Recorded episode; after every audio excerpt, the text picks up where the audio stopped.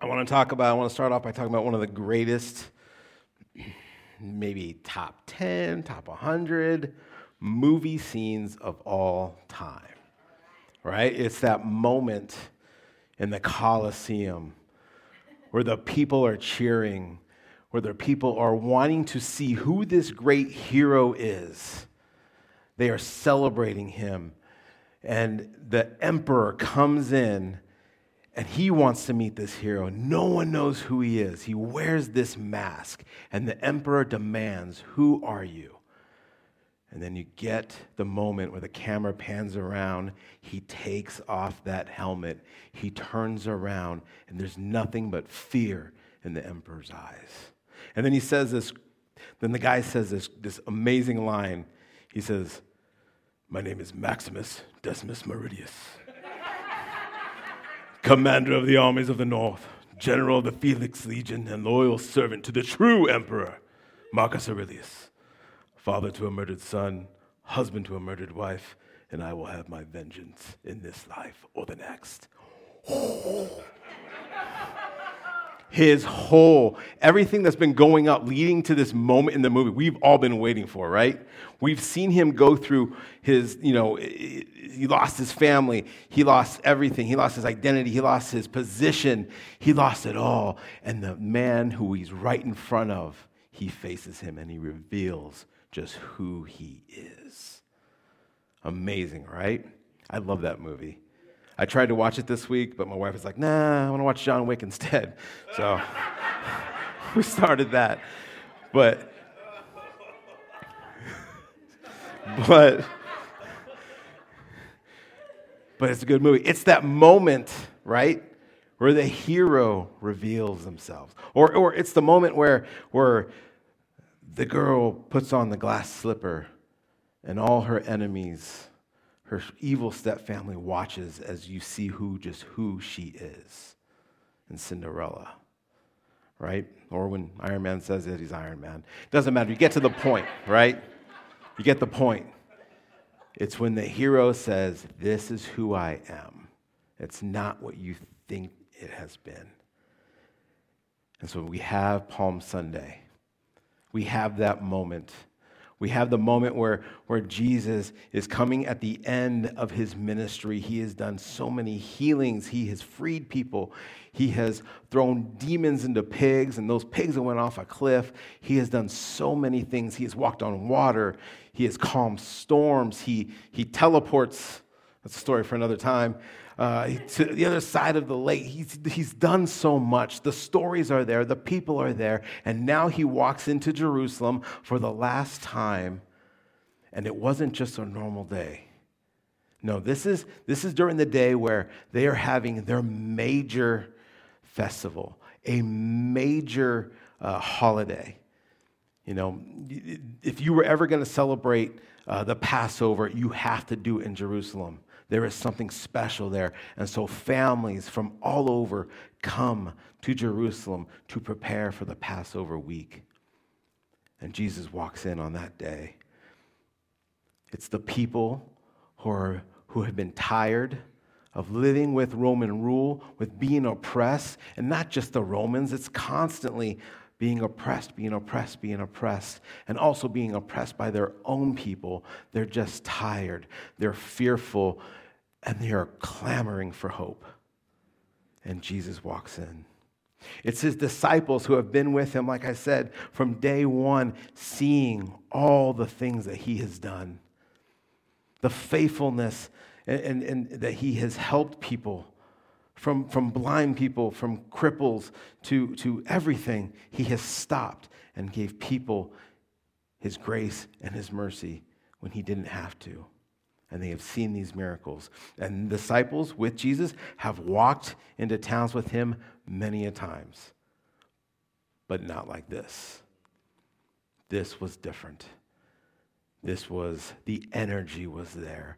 The people were screaming, Hosanna, Hosanna, save now, save now. Establish the kingdom of David, bring it back, save us.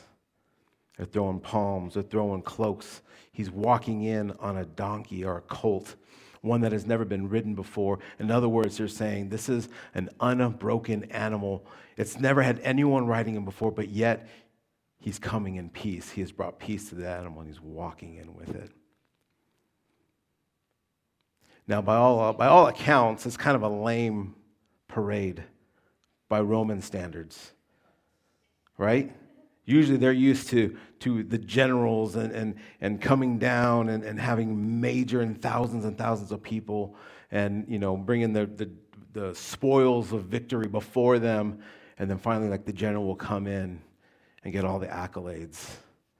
So Roman, the Romans, Romans kind of look at this and be like, "Well, that's, that's not much. Nothing to fear there. But for Jesus, it was the moment where he is fulfilling God's promise to mankind. Fulfilling that promise, or at the start of fulfilling that promise. Another word for, for promise is um, covenant, right? And it's not, it's not just a, like a contract, but it's a covenant is more, it's a, it's based off, it's a personal uh, contract, but it's based on relationship. So it's not just this, oh, you do this and you do that. So it's very sacred, it's personal, it's between God and his people. So it's like, like a wedding vow. A wedding vow, um, you know, think of it that way. Um, the weddings that we get to do weddings here or for people, and I always recommend write out your vow. See, for me, I didn't do that. I was just like, I'm just going to wing it. And uh, I mean, everything I said was meaningful. Everything I said was meaningful. And I made a lot of promises, but there's no record of it. My wife has them. She has hers, right? I still do the dishes. Yeah. But it's that, it's that personal. It's like a wedding vow. It's very personal and based off relationship. So I want to go back. I want to, I want to go back to the beginning. I want to sh- just show you God's promises and his place that he has been throughout all history regarding us. And so when you go back to the garden and you go back to, to God creating mankind, Adam and Eve, putting them in the garden. And he says this in Genesis 2:15. He says, "The Lord God took the man and put him in the garden of Eden to work and to take care of it. And the Lord commanded the man, "You are free to eat from any tree in the garden." They are walking in constant blessings with God. They are working, they are taking care. It's almost like there's a partnership that they have with God on this earth. There's one condition Verse 16 says, But you must not eat from the tree of knowledge of good and evil, for when you eat from it, you will certainly die. See, it was this partnership, but yet God still says, But I'm still God, and you still need to obey. And the one rule I give you don't eat from the tree. And mankind failed that first test of loyalty. I don't know how soon it was. I don't know how many days I don't know how you guys do with temptation, but it's one of those things where the longer something is there and you keep looking at it, there's a sundae there, still untouched, no one's eaten that sundae. Okay, I'm going to walk away, come back an hour later, it's still there. That it just gets, so I don't know how long. We don't know how long that tree, you know, they did. But we blew it. First test of loyalty.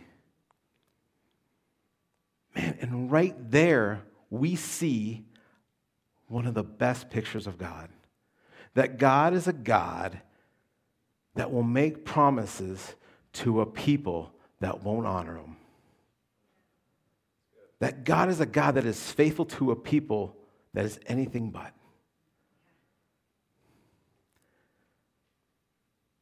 So the second thing, well, really, then, so that's the problem.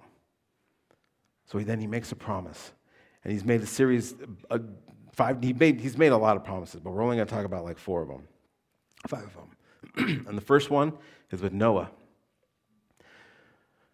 So after they eat that fruit, after they eat the fruit of the knowledge of good and evil, it doesn't take long before we get the first cold blooded murder. It's like the next generation. It's Adam and Eve's son. That happens. Generations go by, then you get this man named uh, Lamech or Lamach, something like that. He then starts boasting about the murders that he has done. So then it shows you where kind of humanity is going. Not only that, but he's also the first person to take on multiple wives, already going outside of what God has designed. And he boasts about the murders. And in fact, he even references Cain because God protects Cain because, well, he's still his creation. He says, Whoever gets vengeance on Cain will get my vengeance seven times. And Lamech says, Well, then I'll get 77 times. I'm that protected, boasting about it. Generations and generations go by, more evil, more evil. And we get that sin has ravaged humanity so much that has brought back the world to pre creation chaos. It is done, it is over, except one man. One man is able, that still has righteous, that still has, that shows just a semblance of humanity left in him. And God says, I'm going to wipe the slate clean. The people that are here, the people that are just doing this evil, they're not even people anymore. We've lost it all. But you, you're going to be different. Build a boat, save your family, and we'll go from there. And so he does. The floods come. They, everything gets wiped away. And God says, I will never do that again. And he says, whenever you see, in Genesis 9 16 says that whenever you see a rainbow appear in the clouds, I will see it. And remember the everlasting covenant between God and all living creatures of every kind on the earth. So God said to Noah, This is the sign of the covenant that I have established between me and all life on earth. So God, once again, is partnering with mankind to be on this earth to take care of the earth. But as good as Noah was, there's still sin in him. And so, because of that, humanity still con- continues to spiral down. And so, God says, I'm now going to make a people, a people that I call my own, a people that are going to be devoted and loyal to me. And then we get to Abraham and the covenant he has with him. And he says this Lord has said to Abraham, Abram, go from your country, your people, and your father's household to the land I will show you. I will make you into a great nation, and I will bless you. I will make your name great, and you will be a blessing. I will bless those who bless you, and whoever curses you, I will curse, and the peoples on earth will be brought through you. That's a good promise. Everything is going to come from Abraham. He says, You are the man. He picks a guy who is not worshiping him, who is not following him. He is following his dad's pagan religion, and he says, You, if you leave your father, this is what's going to happen. I will bless you. You will have descendants, because in those days, that's what life was about. You need descendants, you need family, a lot of kids, and you will have that. And not only that, but the people on earth will be blessed through you. However, humanity continues to spiral downward. Even though Abraham enters into the redemptive partnership with God through his line, the promise that every family will be blessed continued. And he did, it happened.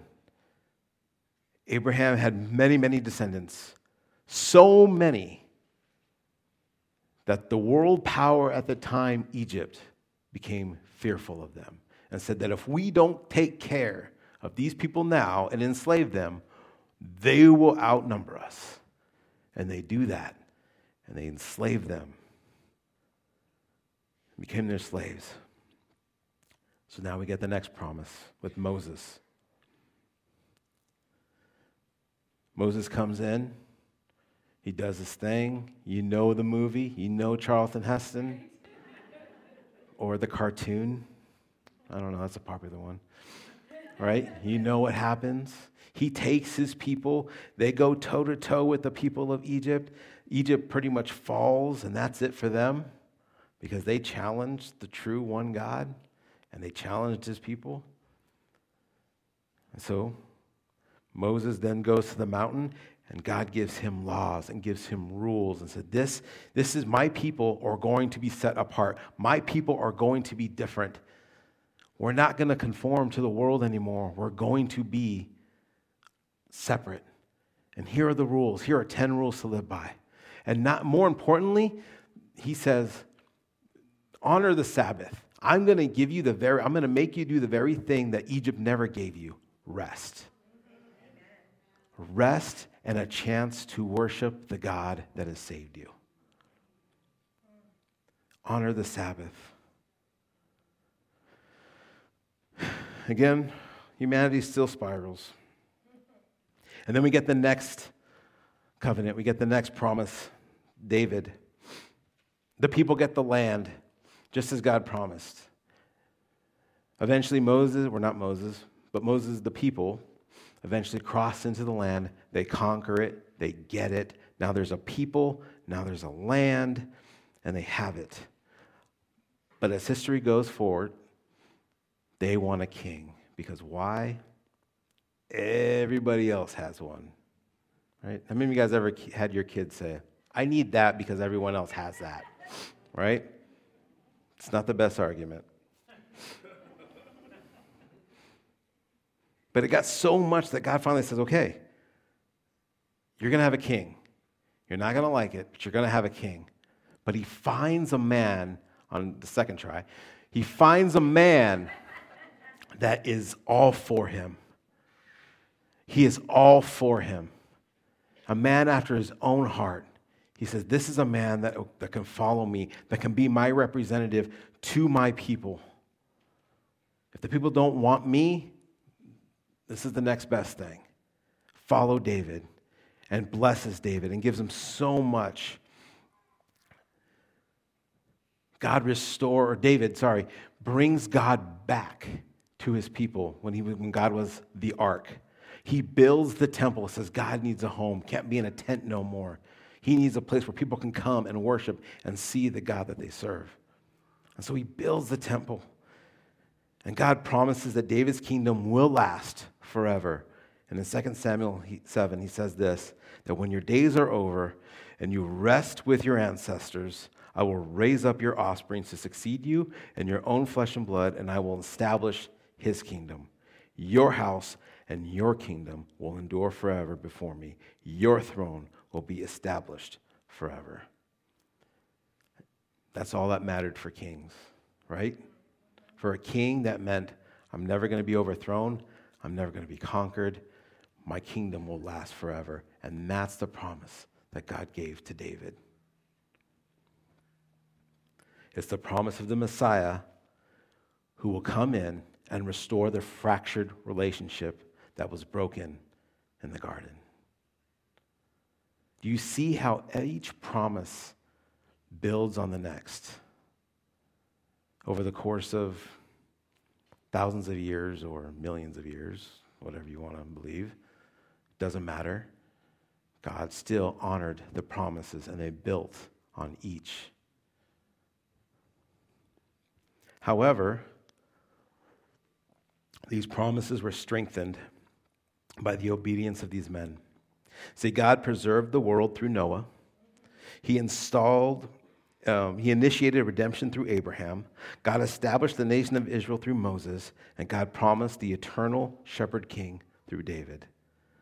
But Noah still had to build the boat. Abraham had to leave his family. Moses had to leave the people with the laws that people didn't want to hear them. And David had to be the king that did it God's way, not his way. Obedience always goes before blessing. Always. And that's a hard thing to hear. Obedience. It's, it's, it's, try, I try to think of a nicer word, but it is what it is. See, if we're not obedient to God, well, then who are we obedient to? Ourselves? Man, I, I, working at the, the school that I worked at for years with students that were anything but, you would see just the, the lack of obedience they would have.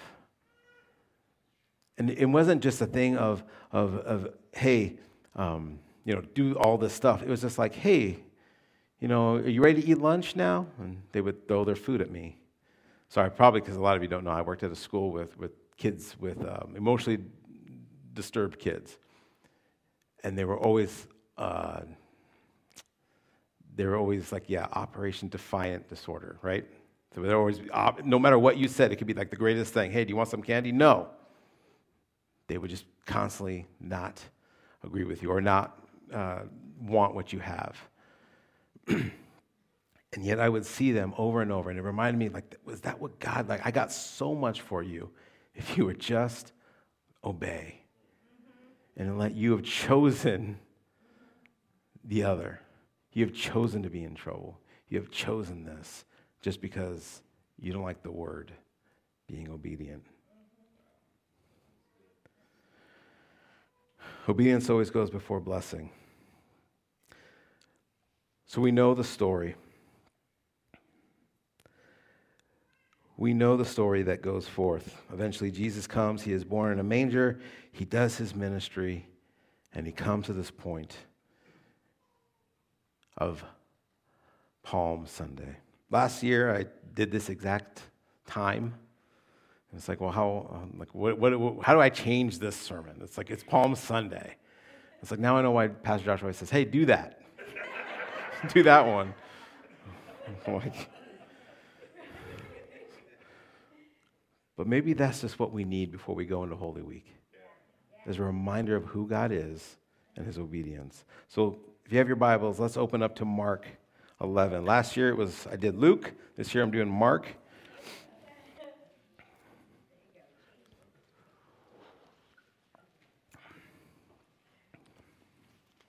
Wow. That's awesome. I hear I actually hear Bible pages turning. That's awesome. Never lose that. Right? That's great. All right. So Mark 11, 1 through 6 says this As they approached Jerusalem and came to Bethphage and Bethany at the Mount of Olives, Jesus sent two of his disciples, saying to them, Go to the village ahead of you, and just as you enter it, you will find a colt tied there, which no one has ever ridden. Untie it and bring it here. If anyone asks you, Why are you doing this? says the Lord needs it, and will send it back here shortly.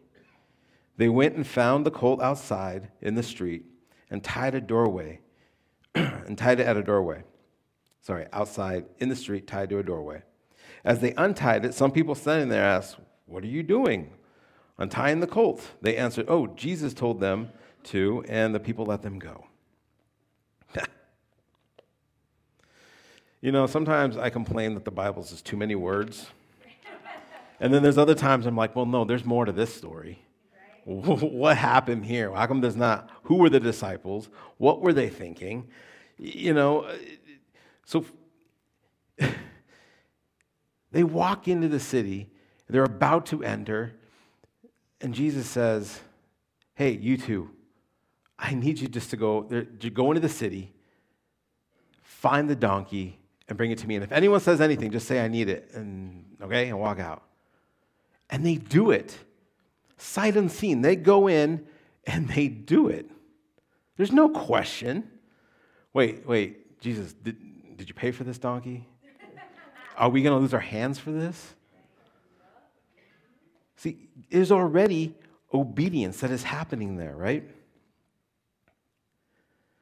They go into the city. I mean, it's like it's like a donkey jacking. It's like going to going to this city, going to this city, find the first car with the door that's open, hotwire it, and if anyone says, "Why are you taking my car?" just say, "Oh, Jesus needs it," and then drive away. They, they, they go in there and they do just that. And I'm sure that they're walking in, they're praying, Oh man, please don't let there be a donkey. Please don't let me. Ah, yep, there he is, just as Jesus says. It's there. And one disciple says, Okay, I'm going to watch and you go and get it. He says, No, he said both of us. he said both of us go get it.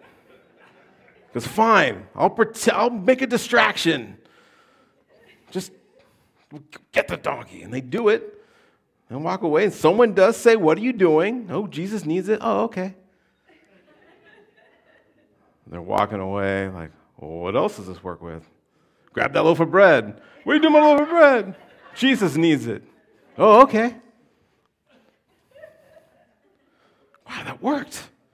And I love, think of it this way when they go back, the other disciples probably came to him and said, Hey, how did it go? It's exactly what he said. It was there. We untied it. Someone asked. We, they, we told them.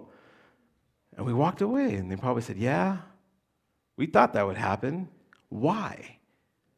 Because they had been with him for the last three years, seeing the miraculous happen. Why were they so quick to be obedient? Were they nervous? Probably. Were they scared? Probably. Confrontation, no one wants that. But they know what Jesus has done, they know what he has promised, and he has not let them down. So, like I said, we don't like that word obedience but we need to be loyal. We need to be loyal to God. So that's number one. How do we overcome our loyalty issues? We look back at what God has constantly done in our lives. Please, if you, if you have a good memory, then great. If you don't, write this stuff down. Keep a journal. Have, get a rock, write something on a rock. Do something that will remind you of the goodness of God that He has done throughout your whole life. It's vital. Because if we don't remember that, then we're going to become frustrated and we're going to be upset with God. Remember, number one, look back at what God has done. And I get it. Being, having faith is rough. Being in, in the moment is rough. It, it's like a terrifying, uh, it's like a terrifying roller coaster. You know, I, okay, look, some of you probably love roller coasters. I did when I was younger, but as I get older, for some reason, I just can't do them. Right?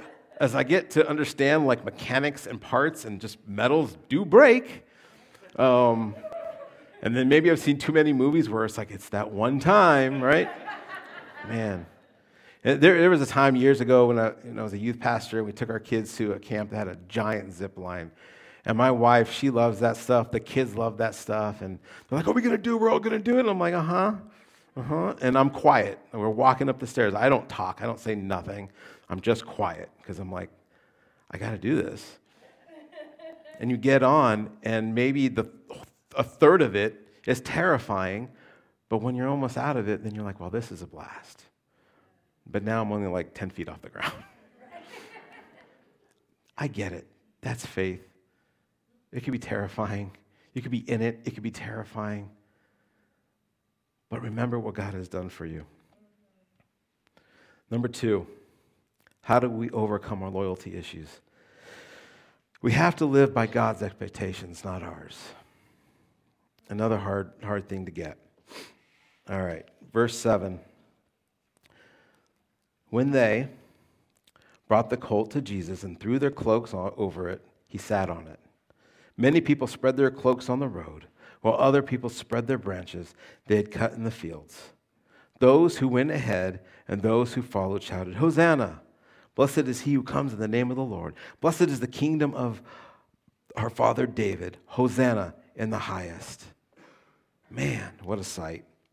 He comes in, there's palm branches like I said in the beginning, the people were going nuts. There was energy in the city, energy that the people had not seen. There have been many false messiahs come and go, but no one like Jesus.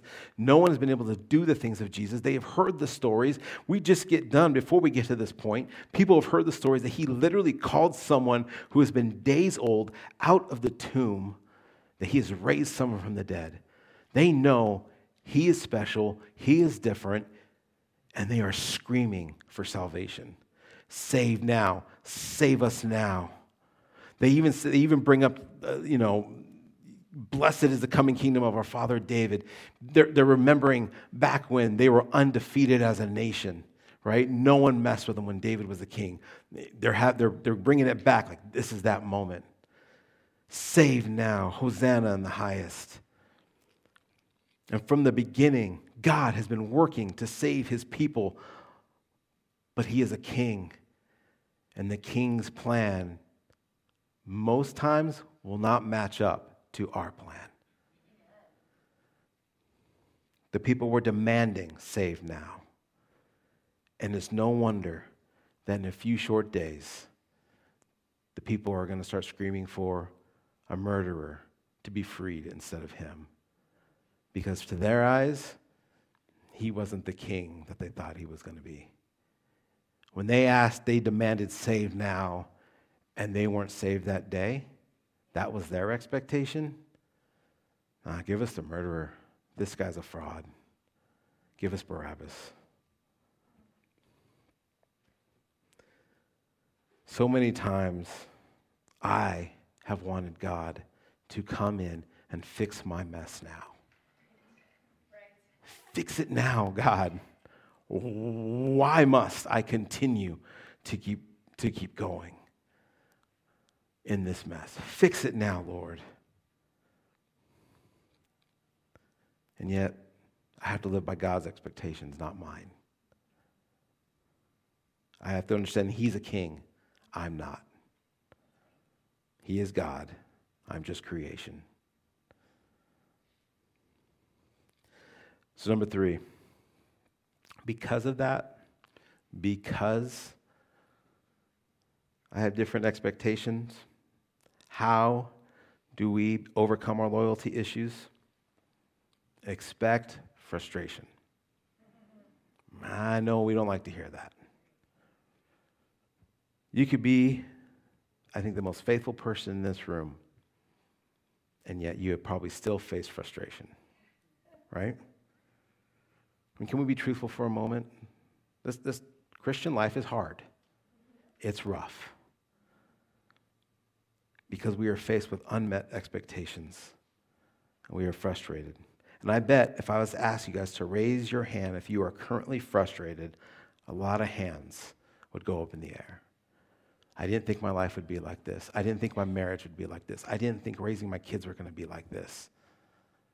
I didn't think working at this job that I've wanted for so long was going to be this hard. God, where are your promises?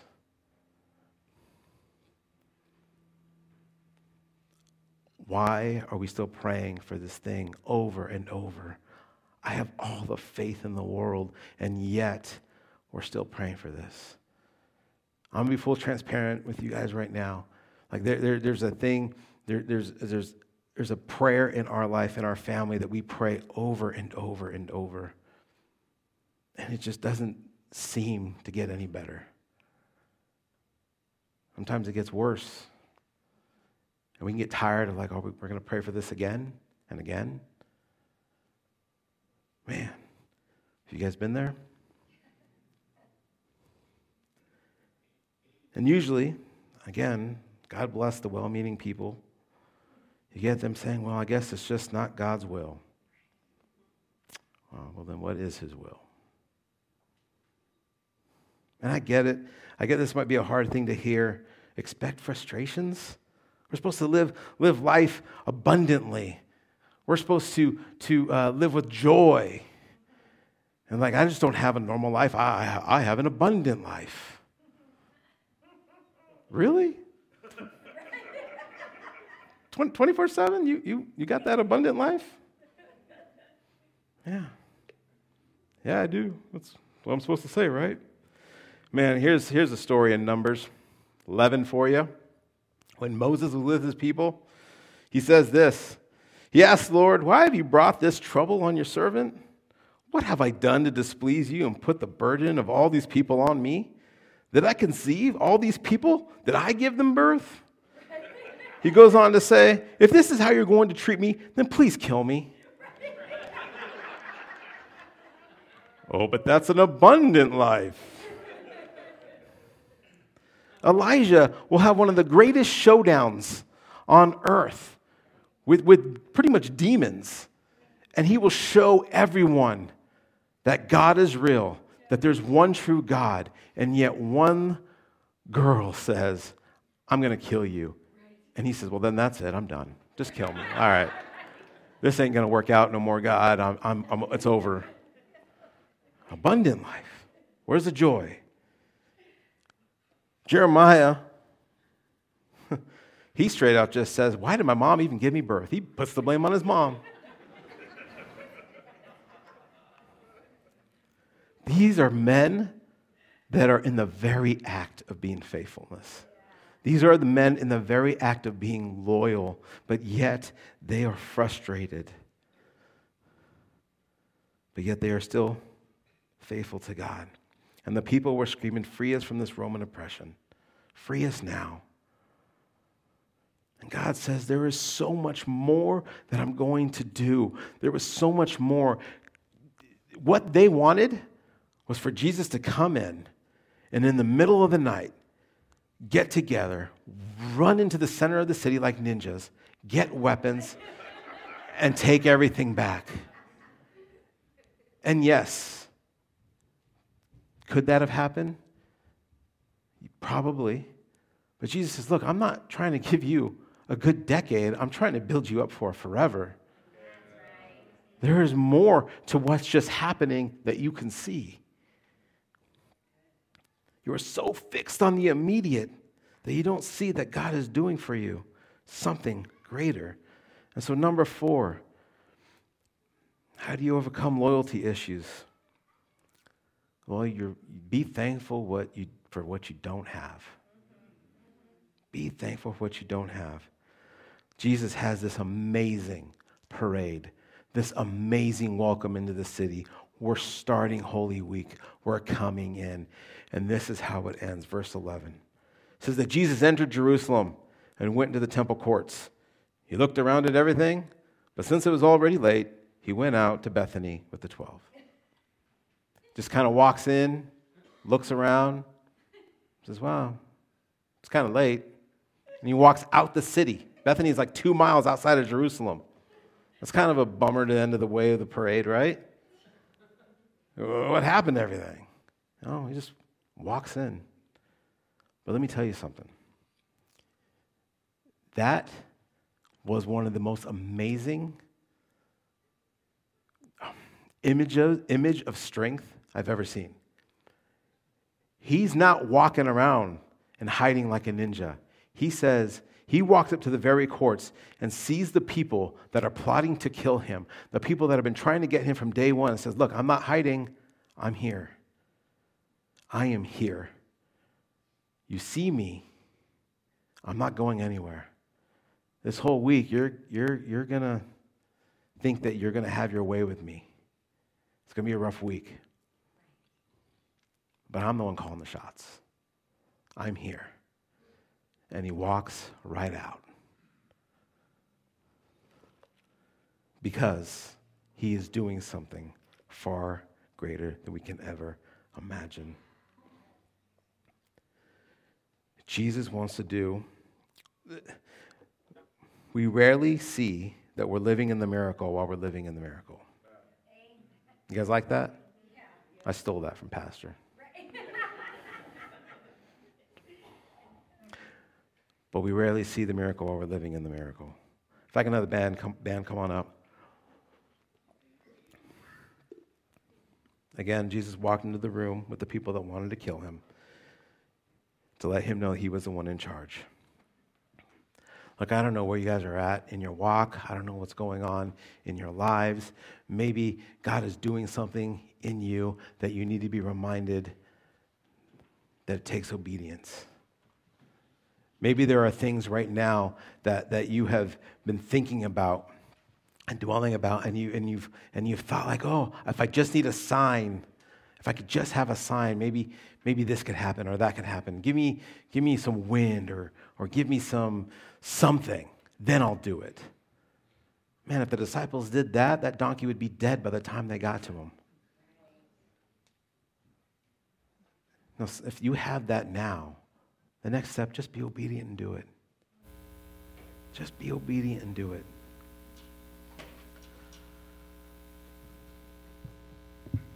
The disciples didn't even know what was going on until it was over.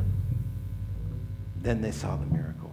Then they saw a God that honored his promises from the beginning to restore everyone.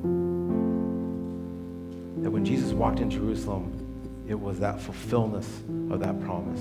Again, to a people and to a generation that doesn't. But that's the beautiful thing about God. So I encourage you this week if there is something in your heart, if there is something that, that, that you've been feeling that you just need to do, but you're waiting for a sign, don't, don't do it. Just do it. Be faithful. Hold on to that roller coaster and just go with it. I promise the ride will not be that long. Amen. You know what? I think we're gonna we're gonna take communion now. So if you have your communion wafers.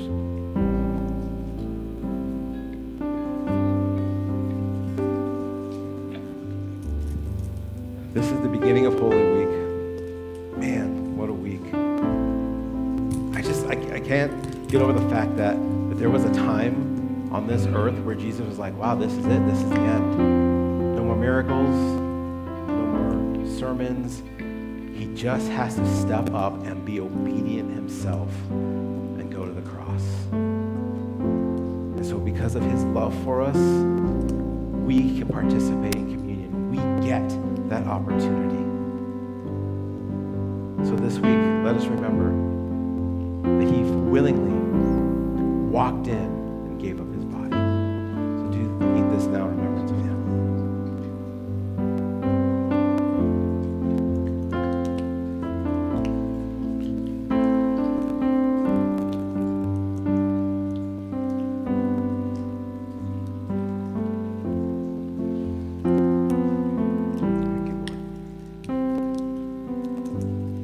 us go back from the very beginning where God had perfect relationship with creation, perfect blessing.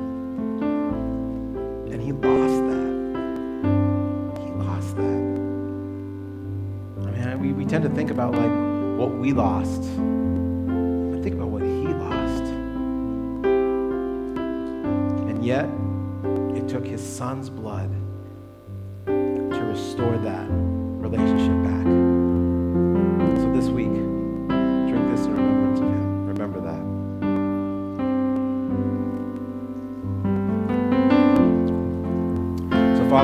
thank you that you, every day, despite what we think, is doing a good work in us. Lord, I thank you that you see the bigger picture when I don't. I thank you, Lord, that you understand things better than, than I do. And Father, I thank you, Lord, for sending your Son, for the freedom that we need. So, Father, for your promise. Thank you, Lord, that you are a God that never took it back, that you are faithful to us.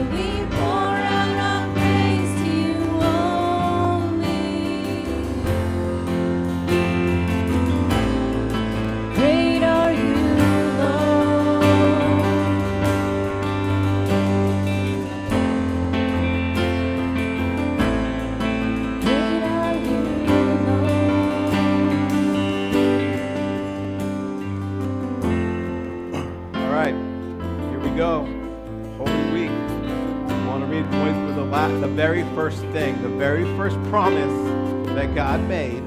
Well, I don't know if it's the very first one. It's the one we have in the book. And he says it to the devil. He says, Cursed are you above all livestock and wild animals.